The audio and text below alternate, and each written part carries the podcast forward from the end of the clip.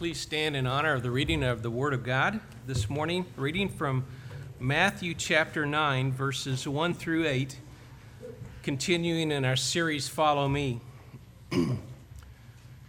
so he got into a boat, crossed over, and came to his own city. Then behold, they brought to him a paralytic lying on a bed. When Jesus saw their faith, he said to the paralytic, Son, be of good cheer, your sins are forgiven you. And at once some of the scribes said within themselves, This man blasphemes.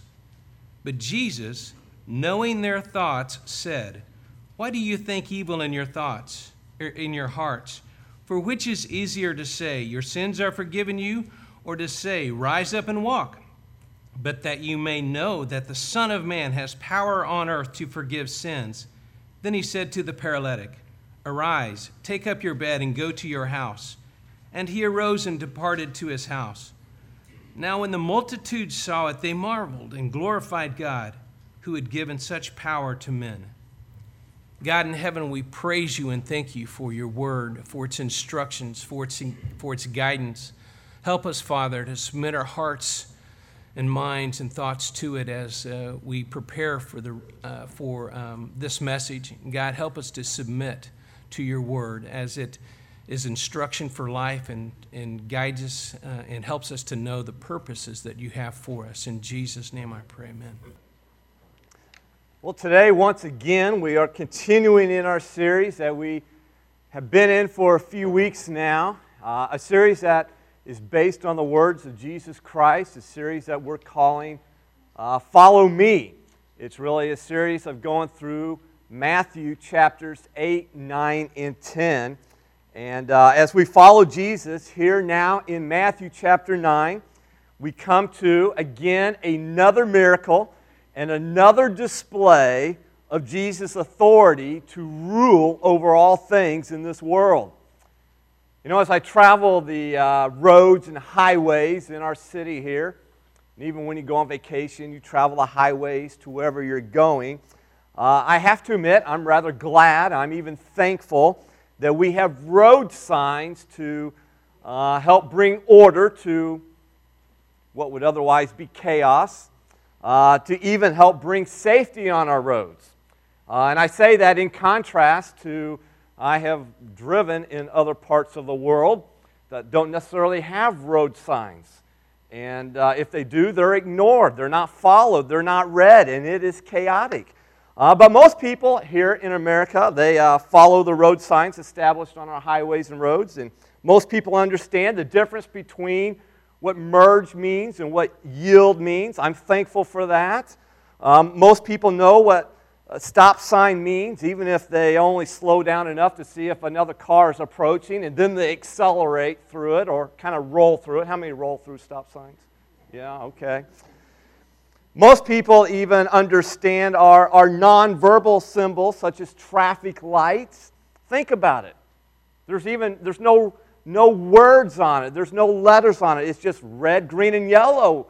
And all over, people universally understand that. They, they understand that a green light means go, a red light means, and a yellow light means absolutely go faster. I knew you guys would get that.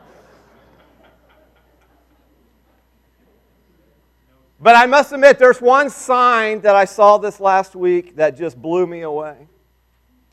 As I'm driving down the road, I look up and I see at QuikTrip 290 nine.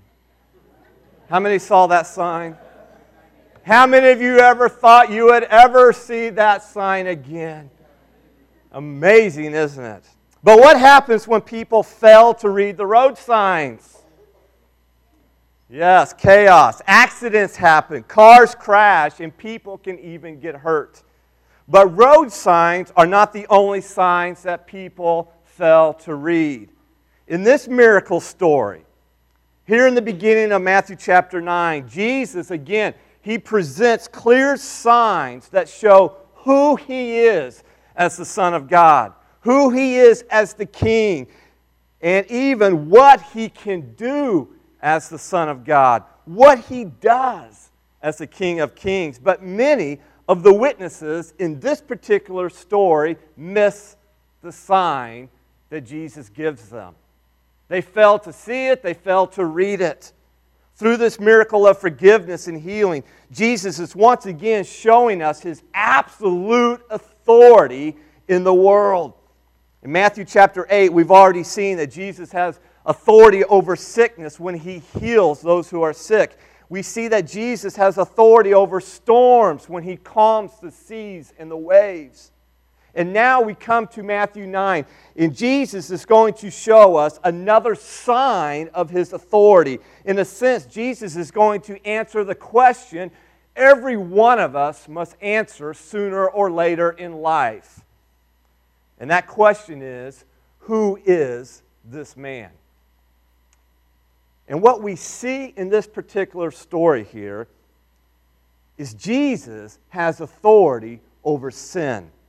Matthew continues the theme of Jesus' authority in Matthew 9, except now, as we begin this chapter, Matthew's going to address the real issue, the real problem at hand for us as humans, as a, as a society, if you will. So far in Matthew 8, Jesus has demonstrated his authority over disease, he's demonstrated his authority over disasters. In last Sunday, we saw that he demonstrated his authority even over the demons. And as important as that is, it's still only on the surface. Jesus has still not gotten below the surface to the real problems yet, to the real issue at hand yet. But all that is about to change here at the beginning of Matthew chapter 9, where we see the real issue is addressed. An issue that is far more serious than any tumor that shows up on a CT scan.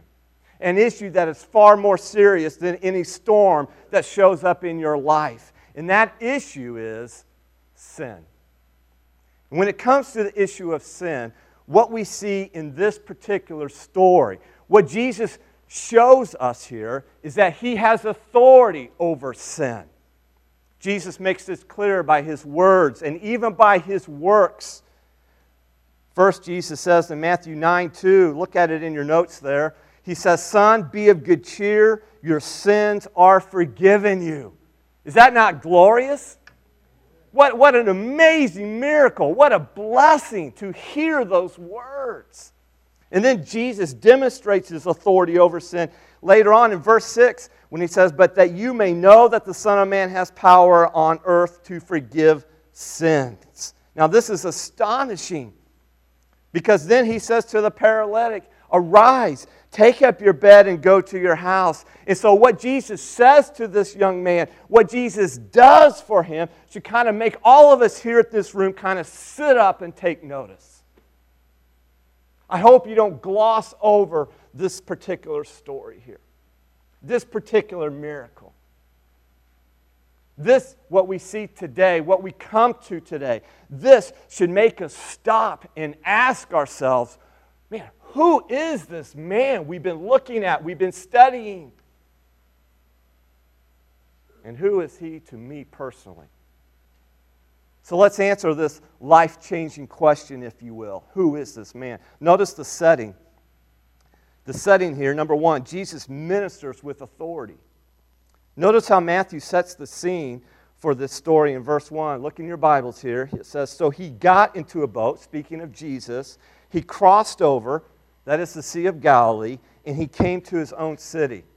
Now, if you were here last Sunday, you may remember that Jesus had briefly ventured into Gentile territory, which, by the way, uh, gives, tells us why there were pigs in the region. Um, Jews, as you know, were kosher, didn't have anything to do with the pigs. This is Gentile territory in which Jesus ventured into. And, and in that region, last Sunday, you may remember, he delivered two men who were controlled by demons. But the townspeople were just a little put off by this, to say the least, because they valued the consumption of their pigs over the restoration of two men. And so they begged Jesus to leave, which is mind blowing in and of itself. Here's the one, the King of Kings, the Son of God in front of them. Leave. Think about that. And that's when Jesus and his disciples get back into their boat and they head back across the Sea of Galilee to the town of Capernaum.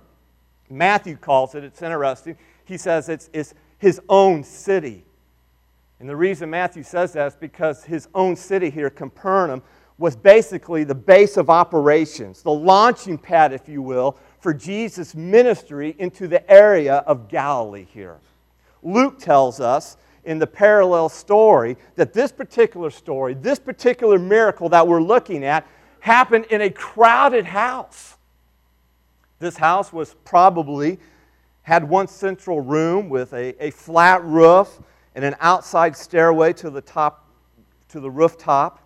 The roof maybe would have been made of thatch and the tiles laid over thick wooden beams. And in Matthew, and not, I'm sorry, but in Mark and Luke, the stories that they tell of the same occurrence, uh, the house was crowded with people, full of people, including Jesus, who is now teaching the people, and he's healing the sick. And so there were also the Pharisees and scribes. You can kind of think of these guys as the professional uh, teachers of the law, and they have come from all over the region of Galilee to this particular house to kind of check out this man. They themselves are, are kind of wanting to answer the question who is this man? Because they've heard about him, they've heard his stories, they've heard about his fame and the healings that he's performed and how he teaches with authority. And so they themselves, teachers of the law, professional teachers of the law, we got to go see who this is. And so they're there in this crowded house. So picture the scene with me, if you will. Jesus commands center stage in this house as he now teaches with authority. He's now healing with authority. In fact, Luke chapter 5, verse 17 says, The power of the Lord was present for him to heal. And so this room is crowded with eager listeners who are kind of leaning forward to catch every word that Jesus says. The Pharisees and scribes sit silently, perhaps along the walls of the house, just waiting for Jesus to make a mistake so they can accuse him, so they can point it out to him. When suddenly, Matthew tells us in verse 2, look at it. Then behold, in other words, take notice of this. This is unusual. This is sudden. This doesn't just happen all the time. Then behold, they brought to him a paralytic lying on a bed. We know from Mark's account and Luke's account of the same story that four friends bring this paralytic to Jesus to be healed. Now, these are the kind of friends I love to have. They want to help their paralyzed friend, and let me tell you, they're ready to burst through every obstacle that stands in their way to bring their friend to Jesus. Listen to how Mark describes their persistence in Mark 2, verses 3 through 4. It says, And they came bringing to him a paralytic carried by four men. And when they could not get near him because of the crowd, they removed the roof above him. And when they had made an opening in the roof, they let down the bed on which the paralytic lay. Now, you just got to imagine that. Imagine they're on the roof here. And all of a sudden, they, they kind of dig a hole in our roof. They, they part the roof a little bit, just big enough to where they can now lower him. And I'm thinking they probably tied ropes on the mat on his bed and four of them on each end, and they just lower him. And can you imagine if that just came through right now? Would that not catch your attention? Everything would be focused on who? On what? Yeah, all eyes would be right here. And I'm sure that's what was taking place in this story, in this particular house that's filled with people who are interested and curious about Jesus, along with the scribes and the Pharisees. Now, just pause here for a moment. Let me ask a question. Why did these four guys want their friend to meet Jesus? Yeah, they wanted their friend to be healed by Jesus. I mean, the word on the street was that this guy heals lepers, he heals the sick. And so, certainly, in their thinking, they're saying to themselves, man, if we could just get him to Jesus, Jesus can heal him too. These four guys believed so much that Jesus was the answer to their friend's problem that they went to extreme measures to get him to Jesus. Once the paralytic is lowered on his mat in front of Jesus, a hush falls on the room. What will Jesus do now? What do you suppose these four friends thought Jesus would do? What did they want Jesus to do? In fact, what did everyone in the house that day think Jesus would do? Listen, make no mistake about it. Everyone in that house that day thought Jesus would heal the paralytic. But Jesus goes against public opinion here one more time, and he uses this instance, he uses this as an opportunity to showcase his identity one more time. Which brings us to the big surprise in the story. Look at it, number two. Jesus forgives the paralytic sin. Notice what it says in your Bibles, Matthew 2, not, Matthew 9, verse 2. It says, When Jesus saw their faith. Now, I, my particular belief, I think that's a reference to the faith of not just the four friends, but also the faith of the paralytic. In seeing their faith, Jesus turns to the paralytic and says, Son, be of good cheer, your sins are forgiven you. Now, this is surprising to everyone, to say the least. This was not what the paralytic expected, nor was this what his friends expected, and it certainly was not what the religious leaders expected. Think about it. This man didn't even ask for his sins to be forgiven. And yet, Jesus looks at him and says, Son, your, friend, your sins are forgiven you. I try to put myself in this guy's shoes, or more appropriately, appropriately on this guy's mat. And so your friends bring you to Jesus to be healed because, after all, word has spread that Jesus has been doing all kinds of healings. And so the first thing Jesus does, he looks at you. You can't help but see this man lowered into the house. And he sees you're paralyzed and then he says, Take heart, my son. And you're kind of gearing up for the next words. And you're thinking, and your friends are thinking, the people around you are thinking, and the scribes and Pharisees are thinking, he's going, he, he's about to, he's about to say those words. He's about to heal this guy of his paralysis. But to everyone's surprise, Jesus says to him, Son, your sins are forgiven you. Now, what's going through my mind if I'm this man? If I'm this guy, I'm probably thinking, uh, okay, that's not really what I was looking for, but I guess I'll take it. Let me tell you, it's not what anybody was looking for. And this is where I think we unlock the heart of this miraculous story. When Jesus says, Your sins are forgiven you, what he is saying to this guy is, son, you have far deeper issues, far deeper problems than paralysis. And the deeper issue here in your life is sin.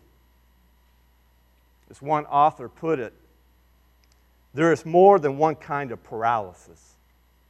There is the paralysis of the body caused by disease, and there is also paralysis of the soul caused by sin. So, this man, if I can phrase it this way, was sicker than he knew. And he had a much deeper need than physical healing. And that's why Jesus' greatest concern for him was giving this man's forgiveness of sin. So, what does this mean for us? What, what do we take away from what we've just seen now in this story? What, what do we take away? What do we learn for, from this for us today? Well, here are three truths or implications for us today. Notice them in your notes coming up on the screen. First of all, Jesus' authority penetrates to the root of all suffering, which is sin. The rabbi said it this way No sick man is healed until his sins are forgiven. Why? Because all suffering is ultimately rooted in sin. Now, let me say this at the same time. It's not that this man was especially sinful or more sinful than any other human being. He wasn't.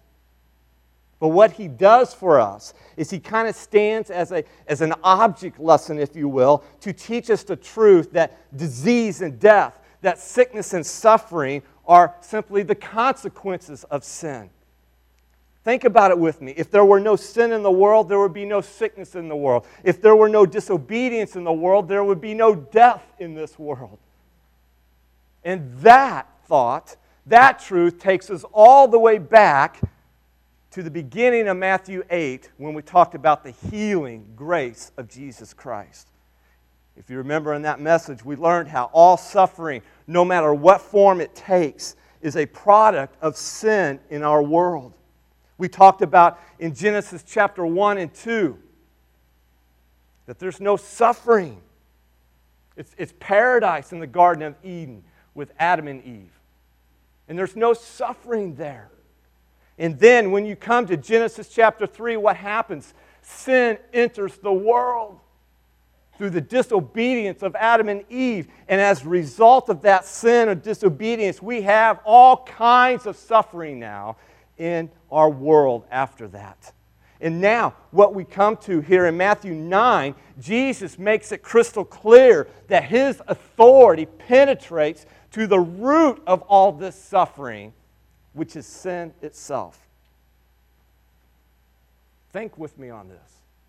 All suffering, all our physical struggles, all our physical suffering, all our physical pain, in addition to emotional and spiritual struggles, they all go back to the fact that we have sin and we are separated from our Creator. All suffering goes back either to sin in our own personal lives or sin in this world. That means some suffering in our lives. Yes, it is due to specific sin in our lives. For example, when we disobey God, when we flirt with sin in our lives, and when we live our own lives apart from God and make decisions apart from His Word and the truth of His Word, listen, we will suffer the consequences of our sin. There are some people who are suffering right now because of sin in their lives. And the good news is that Jesus came to deal with that sin. And He has authority over that sin that's at the root. And Jesus wants to use even suffering in our lives to pull us away from that sin so that we hate it all the more and we run all the faster from it and we run to Jesus and we run to the cross and we run to His forgiveness for that sin. And so all suffering goes back either to sin in our personal lives or sin in this world. And in sin in this world, this would be like Job like suffering. If you remember the story of Job and his suffering. So sometimes we suffer not due to some specific sin in our lives, but simply due to the fact that we now live in a fallen, sinful world. And the point of this story here now in Matthew 9 is that no matter what kind of suffering we experience, listen to me, this is the good news. Jesus is dealing with the root of it all. Why? Because you cannot deal with disease. You can't deal with disaster. You cannot deal with demons without dealing with sin. And so Jesus goes to the root of all suffering when he surprisingly says to the paralytic now, Your sins are forgiven you. Which leads us to the second truth. Our ultimate need is never physical, it's always spiritual. Sometimes we think our ultimate need is physical. That's normal as human beings. But, folks, may I remind you, it is always, always spiritual, no matter what type of suffering we are experiencing. Romans 3 23 is still true. All have what? Sinned. And we come short of the glory of God. All of us have the same problem, and all of us have the same need. We need what Jesus gave this man on the mat. We need to have our sins forgiven first and foremost. That's far more important than physical healing because without forgiveness, healing doesn't really matter, does it? It just touches the body, but it doesn't touch our souls, which lives forever. Now, understanding this truth then brings us to the good news of the kingdom that Jesus came here for. Notice at number three the good news of the kingdom is not that Jesus will heal you of all your sicknesses, but that Jesus will forgive you of all your sins. The good news of the kingdom is ultimately not that Jesus will heal you of all your sicknesses. Listen, folks, that's not the good news of the kingdom. Now, please understand what I am not saying, though. Listen, I'm not saying that God, in His graciousness, does not sometimes do that. Sometimes God does heal us of our diseases. And you know what? That is good. Perhaps you, or someone in your family, perhaps even a friend, has been miraculously healed of a major sickness. Man, if that's you or you know a family member or a friend that that's been the case, you know what we do? We give God glory for that, do we not? We give thanks to God. We praise Him for being our divine healer of our physical maladies and diseases and sicknesses. In fact, you go to James chapter 5, and it even tells us to pray for that. To gather around one who is sick, to lay hands on them, and to pray for God's healing grace on their body. It is right to pray for that. And if God chooses to heal in this way, folks, it is good. But at the same time, that is not the good news of the kingdom. That Jesus will heal you of all your sicknesses, at least, catch this, in this lifetime.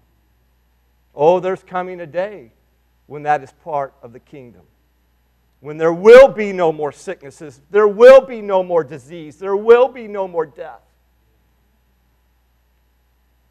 But now, at this moment, we do not preach, we do not share a gospel that says, trust in Christ for your salvation and all your cancer will be gone. That's simply not true. The good news of the kingdom is not that Jesus will heal all of your sicknesses, but that Jesus will forgive you of all your sins. And that's what we need most. For example, even in my own life, more than I needed the GIST cancer in my stomach to be removed. I needed the sin in my heart to be forgiven. Why? Because that's my deepest and greatest need in life.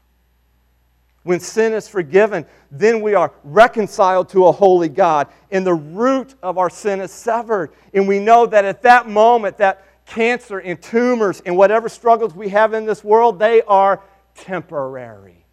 I love what Paul says in 2 Corinthians 4:16. Though our outer self is wasting away, our inner self is being renewed day by day.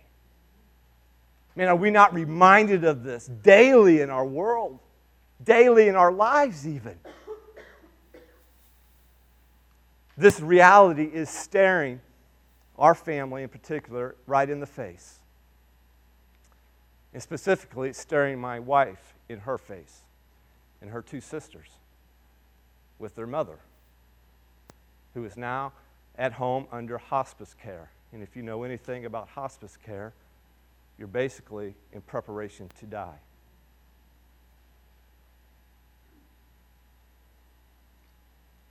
And as you look at her in the basement there, in a hospital bed, you see and you realize vividly visually in front of you that her outer body is wasting away.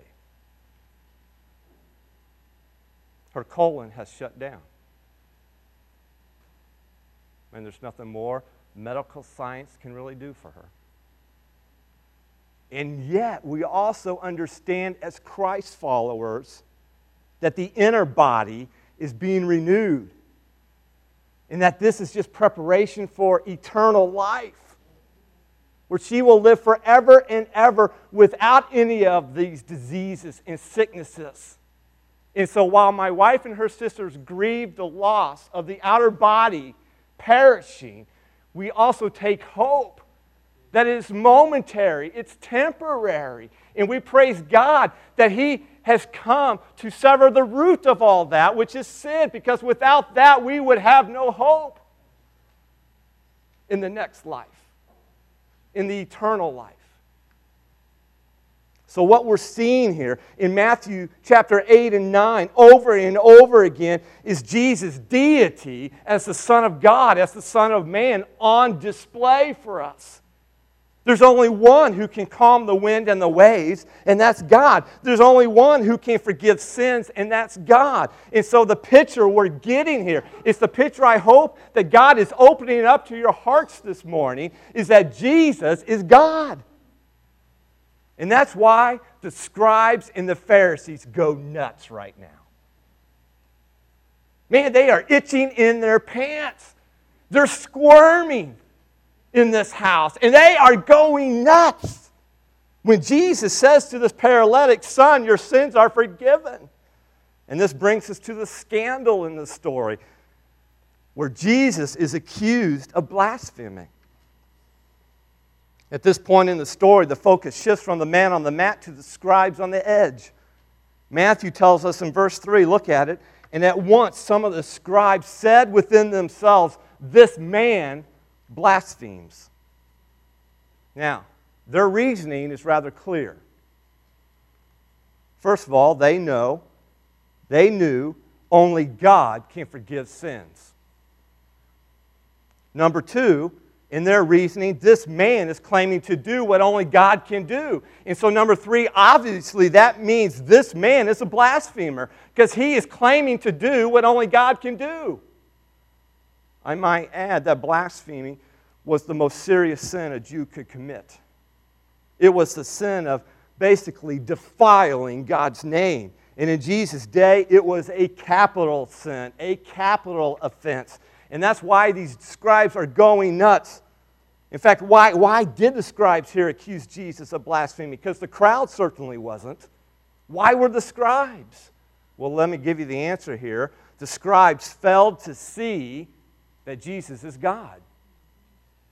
Therefore, Jesus has authority to forgive sins. Now, please note, the scribes understood exactly what Jesus was saying when he said to the paralytic, Son, your sins are forgiven. You got to give him credit for that. It's true that only God can forgive sins, folks. And it's also true that Jesus had forgiven this man's sin. And so when the scribes heard that, they said to themselves, Who does he think he is? God? Yes.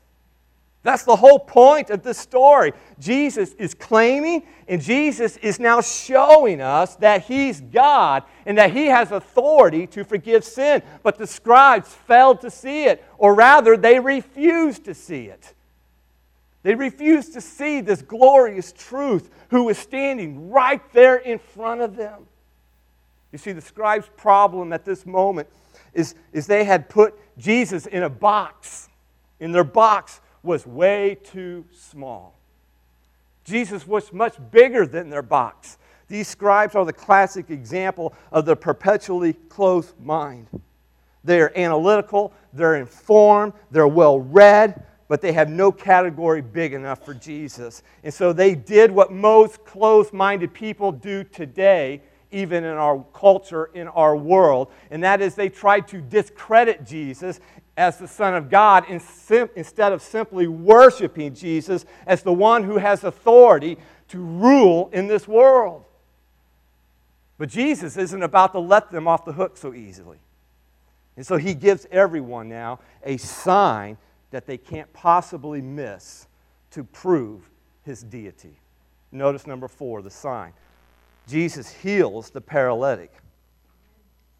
Jesus knows what the scribes are thinking and so he presses the issue with them. Look what Jesus says to them in verses 4 and 5. Why do you think evil in your hearts?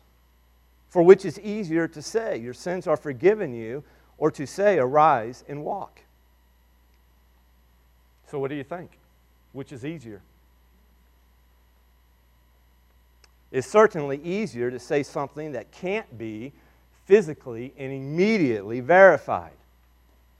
I mean, if I told you I could beat Zach in golf, what could we do? We could go after church today. We could go down to Shoal Creek Golf Course, and Zach, you and I could play a round of 18. Sounds like a pretty good idea. And what we would learn after 18 holes of golf is that both of us stink at golf. that we're just a bunch of hackers having fun out there, is what we would learn. But hey, why not, Zach?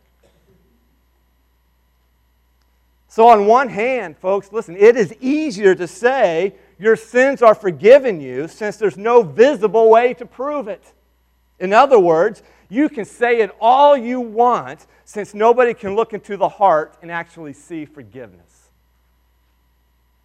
But on the other hand, it's much harder to say, rise up and walk. Why? Because now there's visible proof for everyone to see. And so Jesus is proposing a test of sorts. He's offering the scribes indisputable proof of who he really is. And this is where our story comes to a climax. Look what Jesus says now, verses 6 and 7. But that you may know that the Son of Man has power on earth to forgive sins. Now, what happens next in this story? Get this is one of the most amazing demonstrations of Jesus' authority until his resurrection. Then he said to the paralytic, Arise, take up your bed, and go to your house. And so complete is this man's healing that the man literally picked up his bed. You know what he did? He walked out of the house. I can just imagine the people in awe and shock, and they're just kind of parting the way and they're just kind of looking, going, whoa, blow me away. Now, don't miss what Jesus said first. Go back and look at it. Verse 6 that you may what? Know. That you may know. That's the key to this whole story. Let me put it in one sentence Jesus did this miracle arise, get up, and walk. He did this miracle they could see with their eyes so that they might know he had already done the other miracle they couldn't see with their eyes. And so the point has now been made. Jesus has authority. He has authority to heal sickness and forgive sin. Why? Because he is the Son of God. Now, as we come to the end of this story, we come face to face with one of the most profound questions in the world. And that question is a question that every one of us here must answer Who is this man? Who is this man? Notice how the crowds responded to what they saw in Matthew 9, verse 8. It says, Now when the multitude saw it, they marveled and glorified God who had given such power to men. In other words, the people who had come that day entered into that crowded house to hear Jesus teach were utterly and totally flabbergasted. They had never seen anything like this before. Get this, they were scared to death and praising God all at the same time. Seems like a paradox. Fear, amazement, and joy grip their hearts and their minds. But, folks, listen to me. That's what happens when you come face to face with the authority of Jesus. And for the first time, you begin to realize this man is the very Son of God that this man has authority not only to heal sicknesses, but oh, he has authority to now forgive sins. Yes, it's true. The crowd in the house that day did not fully grasp, they did not fully understand who Jesus was, who this man was standing in front of them. They were glad God had given such power to men, but they did not realize yet that Jesus is the God man. And yet we still find them doing what? Worshiping with fear and joy at the same time. That's what happens when you come face to face with this Jesus of the Bible and his authority. It grips your heart and your mind. You can't help but worship him in fear and joy. This fear is not a bad fear. It's not the fear we have looked at prior in Matthew 8. It's, the, it's a good fear. It's a, it's a reverential fear. It's a fearful respect. It's coming to the realization, perhaps for the first time in your life, of who Jesus really is now and who you are in relation to the one who created you and what Jesus can do for you. This is the fear and joy of knowing who Jesus is and thanking God that He has opened up your heart and that you're now beginning to see it. So, how would you answer this most, most profound question? Who is this man to me? Because, folks, listen to me, when it's all said and done, when life is over on this earth, Jesus will either be to you personally your Savior or He will be your judge. And so now is the time to answer this question. Today is the day to respond to Jesus as your Savior and receive His forgiveness for your sins. So please don't miss this. Don't miss this essential, critical, life changing truth. Notice it forgiveness of sin is God's greatest gift because it meets our greatest need. You know, this is the central message of Christianity, of God's Word, that God will forgive your sins through faith in Jesus Christ. And let me tell you, there is no greater news in all the world than that. Do you believe that? No greater news than the news that God will forgive your sins through faith in Jesus Christ. And so I urge you, repent of your sin and trust in the one who has authority over that sin. And so, if you're here this morning and you've never trusted in Jesus to forgive you of your sin, to wipe the slate clean in your heart, I urge you to do that at our response time. I urge you to, to run to the cross and cry out to Jesus to be your Savior, your forgiver, and the Lord of your life. And if you have, which I know many of you have here this morning, then I urge you to proclaim that as the good news of the kingdom for those who still need Jesus and his forgiveness that he offers. Let's pray. Lord, we come to you this morning and we thank you once again for your demonstration of power and authority. We thank you once again for showing us who you are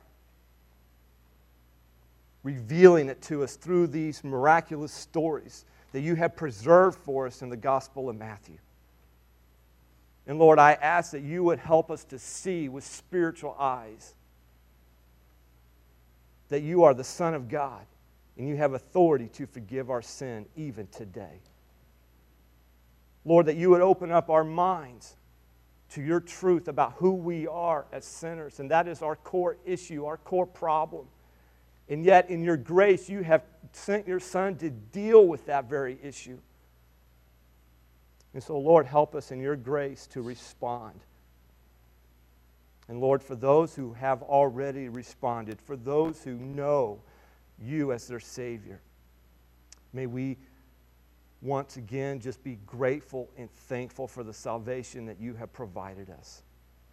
But Lord, to do more than that, that we would move beyond that that we would see this is the good news of the gospel and share it, proclaim it, be burdened by it. And so, even now in our response time, Lord, we ask that your spirit would move. That those who need to come to know you and receive your forgiveness would cry out to you. They would express their heart to you in prayer.